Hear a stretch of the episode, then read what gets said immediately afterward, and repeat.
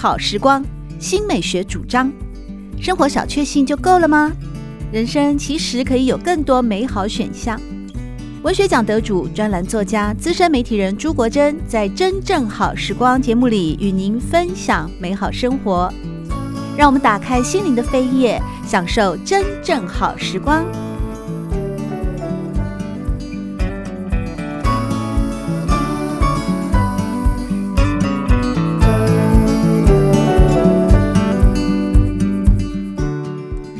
今天真正好时光的节目里，我们访问到的是前行政院长张善政。在二零一二年的二月，张善政放弃了 Google 亚太基础建设营运部门的高薪总监的工作，出任了行政院的政务委员。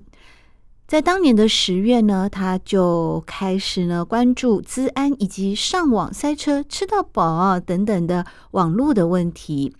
也因此呢，后来他成为了呃第一届的科技部的首任部长，在他任内设立了两个任务编组，包括了学术研究资议会以及产学推动资议会等等。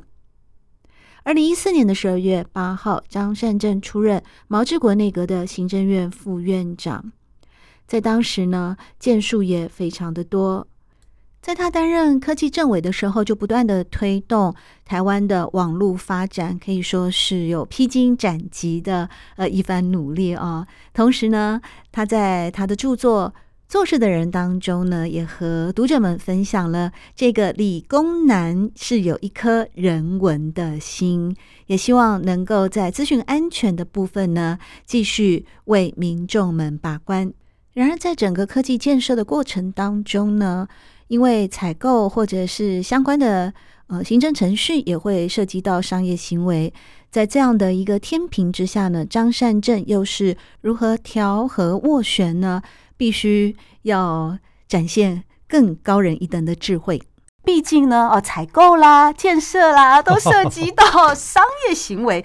商业行为的时候啊，哇，在这一本的《做事的人》张善政的斜杠探索人生当中，也有提到说，那个时候钱多是非多。因为当你们要采购高速电脑的时候呢，又面临了一些关卡哦。虽然这个中心也可以开始。建构啦，架构，但是整个要盖房子啊，里面还要装潢什么的。结果最后呢，诶，国家高速网络与计算中心在我们张善政前院长的主持之下，没有延期，准时完工，也没有追加预算，大家都好惊讶，都问你怎么办到的？就是呃，很多时候哈、啊，公务体系里面虽然大家都强调授权授权，可是有些关键时候啊。嗯呃，必须事必躬躬亲，因为毕竟很多事务官看到你一个电脑中心主任亲自来请他多关照、多帮忙一些呃事情，让他推得顺一点，他们心里面会蛮感动的。嗯，呃，就打从心里愿意多帮你的忙，这个对于事情顺利推动，呃，蛮有帮助。是啊，不过我们哦，张善正前面讲还是很客气的说哈，他成功的原因很多啦。他认为有时候也许是运气好，也许是出生之 犊不畏虎哦。那时候你还仗着年轻哦，这大概多久啊？二十年前的事了。那个时候也怕应该三四十，那个时候大概三十。不到四十岁，哇，那真的很年轻，难怪你就跑去审计部去要求他们不要废标，冲去工会警告你们不可以搓汤圆。哎、啊欸，你真的很勇敢哎、欸！对啊，人家后来说，哎，你不怕在路上被人家捅一刀啊？对啊，我说我从来没想过哎。嗯，从来没想过，那个时候真的是初生之犊不畏虎啊！人家我想那个工会也从来没碰过这种人。哦，啊，那个时候可能是我们工程界的这种漏规哈，就是有一个案子，那大家去投标以前，大家先私底下协商一下。嗯，啊，就是所谓的围标嘛。嗯嗯，那这种漏规行之有年，怎么会一个人跑来工会说我不接受你们的这个 呃安排？是啊，真的是。那我觉得啊，我们前行政院长张善政其实真的走来哦，到现在呢。不管他那个时候才三十几岁，就呃 就为了这个建设一个高速电脑的国家的中心啊，提升我们整个的台湾的整个的我们中华民国的一个电脑电信的设备，哇，这样子哦，很勇敢的去执行他的那个任务。到现在呢，那个斜杠又多了好几条之后啊，还是一样的哦。斜杠都一条一条变成皱纹了，还是烙印在就是他所有的这个亲民爱民的这个形象，而且秉持的同理心，在做事的这个形象啊，以及亲自的去执行，一直到现在，不只是形象，他就是落实这样的人生态度。听众朋友，我们今天在节目当中访问到的是前行政院长张善政，同时也是善科基金会的董事长，跟大家分享的是做事的人张善政的斜杠探索人生，非常好看，而且是我好多年都没有看到这么丰富、有趣又很激励人心，而且很真诚表述的张善政的斜杠探索人生，也等于是我们张前院长的自传。前面有我们提到，我们才聊到说，您后来进了那个国家那个电脑中心之后啊。但是这后面又一个斜杠了嘛？那你你 你又离开了公部门，这是第一次，就是你说跑到跑到宏基去，跑到宏基，然后宏基后来到 Google, Google 去，对对对对对。老实说，当年在政府单位、行政单位，在高速电脑中心的时候，其实是一个非常封闭的环境。嗯，它毕竟就是都是跟这些学校研究呃学界打交道。后来在国科会有一段时间做了企划处处长，打交道的对象是政府部门。嗯我才发现说，政府部门其实，呃，这个惯性蛮大的。我我觉得我以那个年纪哈，不愿意被这个惯性绑住。嗯，但是那个时候不到四十岁好了，他说被惯性绑住，绑到现在六十五岁，我不知道变什么样子了。嗯，很难想象，很难想象，很难想象。对对对对，我觉得我觉得我要出去呃闯一闯，嗯，出去闯一闯。所以那个时候有机会碰到宏基的几位创办人。他们说啊，我们要弄一个云端资料中心。那时候云端资料中心非常观念非常新，太新，现在还在讲云端呢。对呀，对呀，那个时候不叫，那个时候说啊，电脑机房没什么学问。后来才知道说，就是今天的云端资料中心是同同一回事。所以后来后来我到 Google 去也是有，因为有宏基这段资历，让他们觉得说哇，这个嗯，就是他们所要啊。呃，所以那个时候我去那个宏基，它其实有有好几个想法。第一个就是说我如果去赚钱，嗯，养我自己。养得了，养不了自己啊！你知道，我以前在学校教书，领的是公家的薪水。对。到国科会做高数量中心主任也好，处长也好，也是领的是国家的薪水。但是借调啊，所以本身台大的教授的职务还是保留的。对对对，对，对，所以都是领纳税人的钱。嗯。我我觉得很好奇，我要是自己养自己，养得起养不起？对不对啊？自己赚钱的话，是养得起养不起？所以觉得说到业界去闯一闯，是一个人生非常好的经验。呃，这是第一个。第二个就是说，我觉得刚刚讲嘛，这个政府的惯性哈，嗯，我觉得那个时候如果留下来的话，我可能会不太习惯。嗯，对，这是第二个。第三个就是说，这个赚钱归赚钱，可以有很多生意可以做，对不对？嗯。为什么要去弄一个台湾从来几乎从来没人做过的事情？嗯。啊，所以我觉得那又是另外一个挑战。所以种种因素就让我跳下去，跳下去才发现说，我刚刚一开始讲的说，头几年非常辛苦，因为。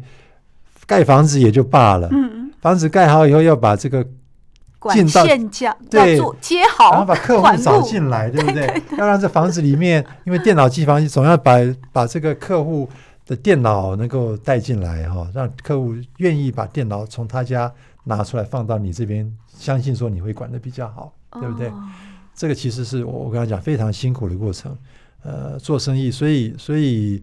呃，这个，嗯，我我后来在宏基待了很多年。施正荣讲了一句话，嗯，让我觉得心里面蛮欣慰的。施正荣说，他看到他曾经看过很多学界的教授离开学界到业界去。他说，张善政是我看过少数人里面适应的很好的。嗯，可能很多人从学界到业界以后啊，身段放不下来，嗯，等等的哈，对，会会会比较辛苦。那我大概就是呃。身身段比较放得下来，嗯，身段比较放得下来，我必须要多讲两句。我觉得身段比较放得下来的原因跟学土木工程有关系，嗯，对，因为学土木工程，你知道在工地里面工程品质做得好不好的关键就是那些工人愿不愿意发花心思，对，帮你把事做好，对，所以这个时候你不能说我是台大教授，我来看你们做工程，对，呃，然后他们就会自动做好，不是的。你要放下放下教授的身份，嗯，你要跟他们称兄道弟，啊，因为大家都是一条船上，大家都是一条船上，对，嗯、要抓他们的心，对让他们从打从心底愿意帮你把工程做好。我觉得有这种训练以后，出去做生意就会身段就比较柔软。对，而且土木这一行呢，哦，在这本做事的人张善政的斜杠探索人生当中呢，我们张善政前院长也有提到说，土木的训练其实它就是一种看大管细的训练，嗯、哦，它是一个微观也是宏观的。那你们要看那么细，不只是人的管理哦，还有包括所有的钢筋啦、梁顶啦什么的，哇，这个学问太丰富了，所以绝对不能用差不多心态，对、哦，很多东西都要很这这包括每一个地方，就包括您刚刚。提到的像人呐、啊，哦，对，尤其后来您到了 Google 以后，哇，那个外商企业的扁平化的那种组织哦，那也让，让我惊艳，更加的历练。好，那又经过了这个外商企业，哇，那 Google 的亚洲区的那个 Director 啊，这个职位都非常高，您根本就可以就这样子到退休了嘛，很舒服了嘛，哦，理论上可以，对，然后又是一个呃国际企业的高阶的主管，但是。二零一二年，您又做了一个很重大的决定，那就是我们认识的那一年啊，去担任，对对对，去入阁了，对对，然后去踏上了政治这个不归路。对，您自己说是只能带着钢盔向前冲。我要爆一个料，如果国珍你不介意的话，我们当初怎么认识的啊？呃，我我本来有机会成为我们善政前院长的办公室主任之类的，不敢主任了，助理了，助理。呃，我那个时候到了行政院接任政务委员的位置，当然政务委员办公室一定要有幕僚，那就有朋友介绍国珍给我，说国珍非常能干。可是国珍那个时候面谈的，我对国珍是非常的属意。可是国珍你那个时候有另外的任务在身，中央社区，对对对对。后来对对对，三个月的一个对对对。后来你那本书写出来以后，我真的从头到尾把它看完。我现在时间我时间非常紧哦，书真的从头到尾看完的书哈非常少了。是说我是招认，但是你那本书让我看的从头到尾看完，而且不止看了一遍，因为我对里面那个女主角那个 她是空姐，是不是？对啊，跟那。跟那个公车驾驶，对对对，我就一直在，然后就在好几段，我反复的看，我就是对这个空姐，我在想说，这空姐有没有一某种成分是反映你的那个投射了呃作作者的一种心情啊。我当初呢，好，既然我们那个张院长爆料，我也爆料，我当初呢就是为了这本写这本书，我就 抛弃了我们的 我们的善政前院长，哎呀，真的是觉得人生好多种选择啊。对啊，对啊，不过我觉得你值得啦。因为你后来不止那本书，你后来得了好多奖嘛。对，后来又得了一些创作奖。对啊，你要是做我的幕僚助理，你就得不了那么多奖了。说不定我就更加的那个勤奋，我白天当助理，晚上当作家，我的人生就燃烧到这种极致。或许，或许，对对对。不过那时候一定也相信啊，人生不同不同的选择，必定都是一个丰满自己的呃道路啊。在当时我们可能没有缘分，但是以后的这条路啊那么长哦，也不晓得什么。反而我们又彼此分享了更多人生经验，对呀、啊，我从我们张善政前院长那边听到好多故事，包括说呃，在花莲的农耕啊，还有个人后来的一些呃心路历程啊，这些起伏跟转折啊。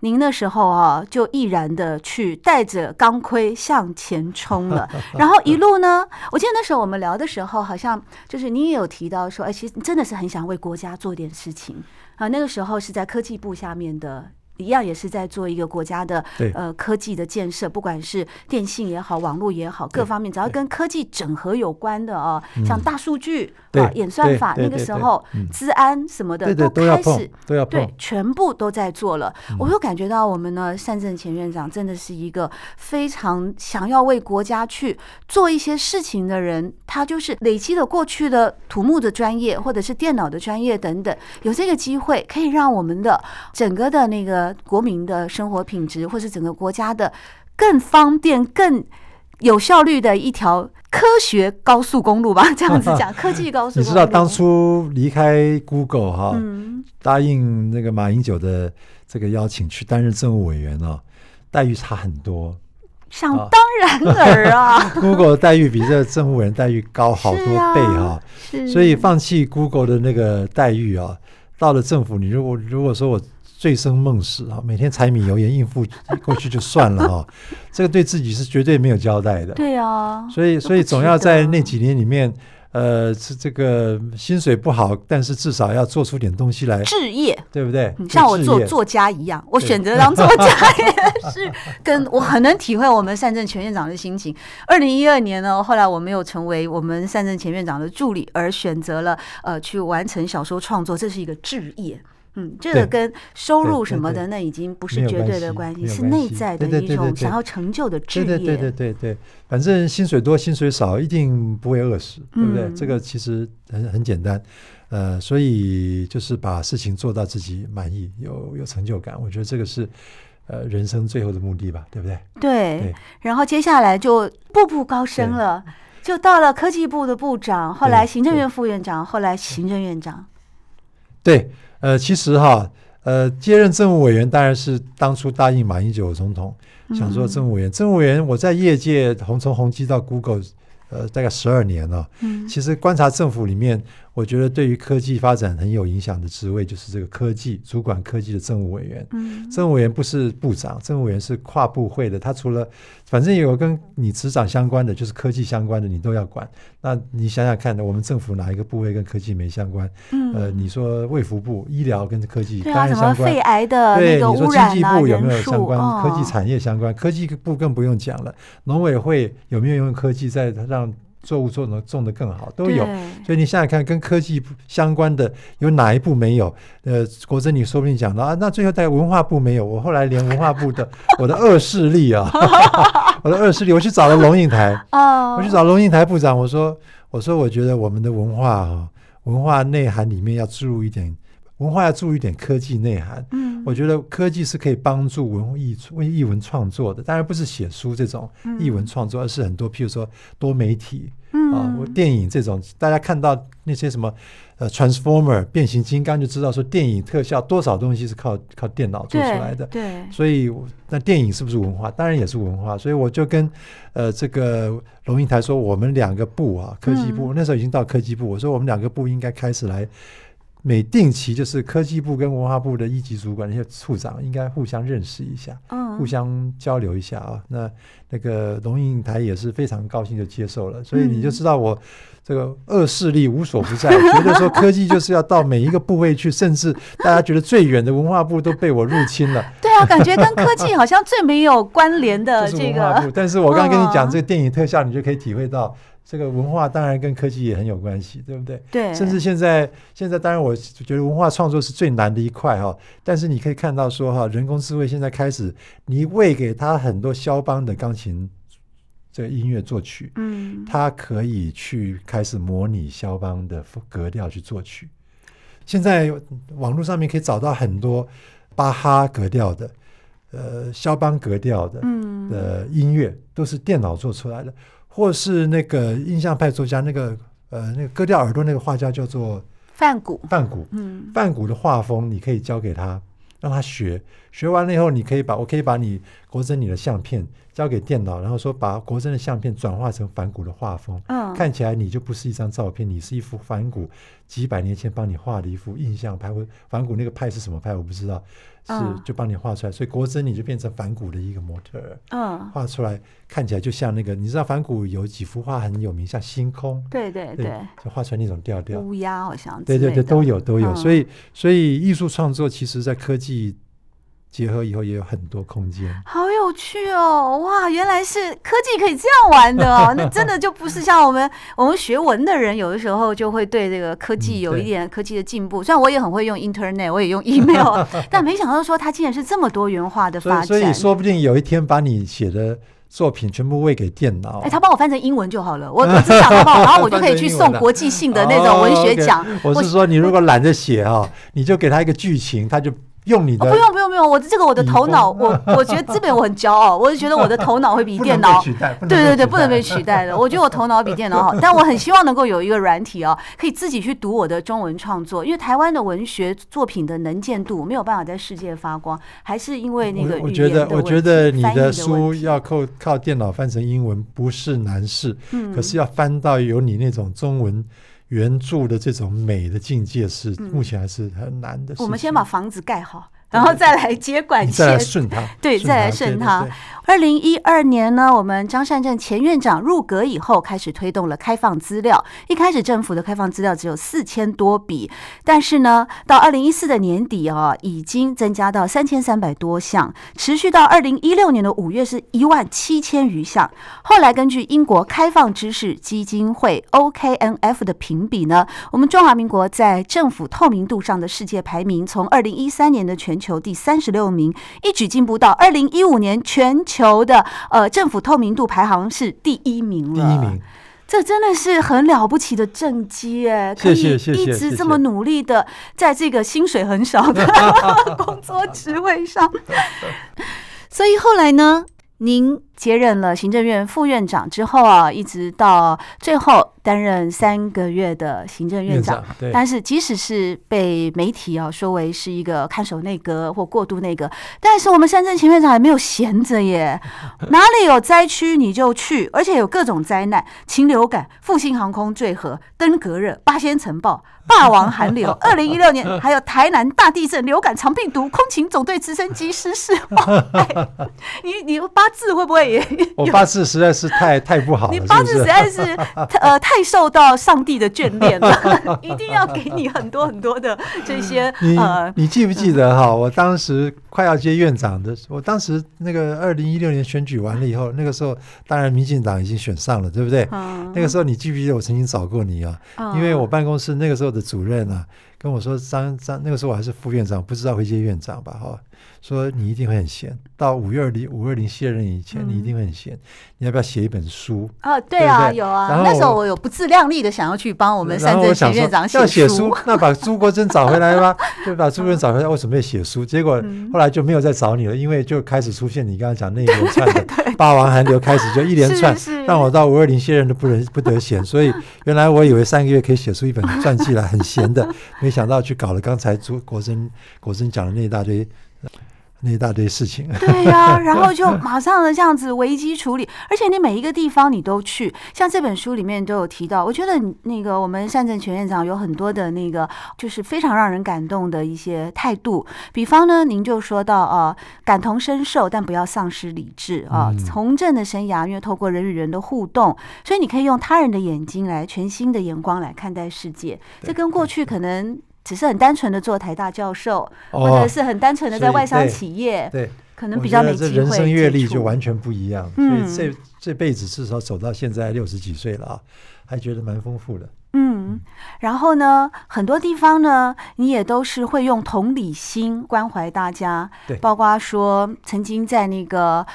嗯，直升机的那个空难的时候，对对对，有那个军官的军官的家属，对，呃，他的想希望您去做最后的，对那个有一个最后的一个算慰问吧，或者是某种致敬或者怎么样，结果您也都应允了。对，在那种非常不舒服的环环境之下，还要做到这个家属遗孀期待你的事情，其实是。呃，心灵上面一个很大的挑战，你知道，我们这这种人一辈子还算顺遂哈，对，没有看过这种不幸的场景啊，然后一下子要你到那个出事情的大体前面去表达敬意啊，嗯、真的。可是您也做到了，我觉得您就是完全的 站在跟老百姓同样的位置，我觉得这个很难做到的，就是包括我，我作为一个小说家，我也常做。田调采访，是啊。那有的时候你真的要我去，比方说，我前阵子在收集，我想做一些农业相关的报道，那我就去到了农田。嗯。然后他就说：“你跟我一起下田来感受，你不要说我光去赤脚踩泥巴，我都挣扎了半天。”啊，真的吗？对，我说：“啊，你们怎么采稻子啊？你现在怎么样啊？水稻田是还用水牛吗？啊，这种白痴问题我都问出来了。”然后他说：“阿布，你跟我走一走，看一看哈。”然后我都要挣扎了，何况是一个？可是这样子的动作，我相信绝对对那个罹难者的家属哦，有极大极大心灵上的安慰。那这个是，就是因为我们要站在我，包括我自己的采访也好，我也是要站在跟大家一样的，对，不讲高度，就是一样的水平，你才能够感同身受。对对对，我想从那个遗孀的角度来看哈，我的老公因公殉职，嗯啊，出了这么悲惨的一件事情，然后大体躺在隔壁。然后你们、你们官员、你们行政院院长来探视我这个遗孀，那我隔壁的老公你们都不愿意探视，你这个探视也太虚假了吧？对，而且其实呢，在整本做事的人张善政的斜杠探索人生当中啊，其实我们张善政前院长就是只有三个月的行政院长的任期，但当时面。应对那个处理登革热的灾情的时候，其实也跟呃赖清德赖市长哦，对，是充分的合作。所以这里面也有提到，面对国事是心中无蓝绿的，就是秉持着公正原则，没有任何政党利益与个人的政治算计，也不搞小动作，全力来配合支援协助地方救灾哦，承诺协助这些事情，您也都做到了。所以呢，最后呢，在书的最后的一章第十七章有提到说，您对你自己的要求，有的时候就是。要从最后一里路到最后一公分，没错，没错，没错。这个还是现在的座右铭吗？我觉得以一个学理工的人来讲哦，是不得不的做法。嗯，呃，你不到最后一个，其实郭台铭或是谁有一句话说，魔鬼都藏在细节里。嗯，其实最后一最后一公分就是细节。哦，就是细节，其实是一样的道理。但我绝对相信哦，我们如果说读者呢跟我一样啊，国珍一样认真读完了《做事的人》张善政的斜杠探索人生呢，就可以知道，其实我们张善政前院长这一路走来，不管过去是民间企业啊，或者是入阁啊做政务官，到现在担任善政基金会的董事长哦，都一直是秉持着初心。什么样的初心呢？那就是呢。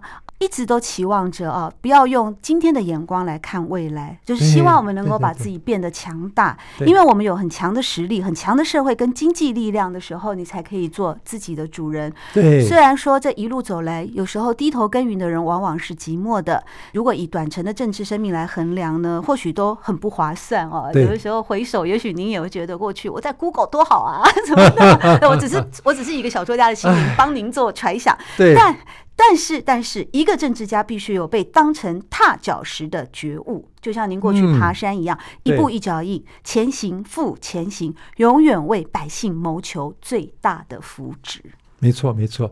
呃，当初我交接的时候，我就是希望说，蔡英文把我当做一个踏脚石，嗯，能够在我们的基础上面往上走得更好。是，对对，对，而且我绝对相信我们善政前院长有做到了，而接下来呢，在担任善科基金会董事长的期间啊，一定会继续的来为我们全民也谋更大的福祉，而且又是一个民间的基金会的团体，在这个资源的整合或运用上呢，相信那个弹性哦是更加丰富的。而最后，我也想用《周易》里面的一句话来送给我们张善政院长，那就是“天行健，君子以自强不息；地势坤，君子以厚德载物”。这就是我在我们张善政前院长的身上所看到的一个人生的典范。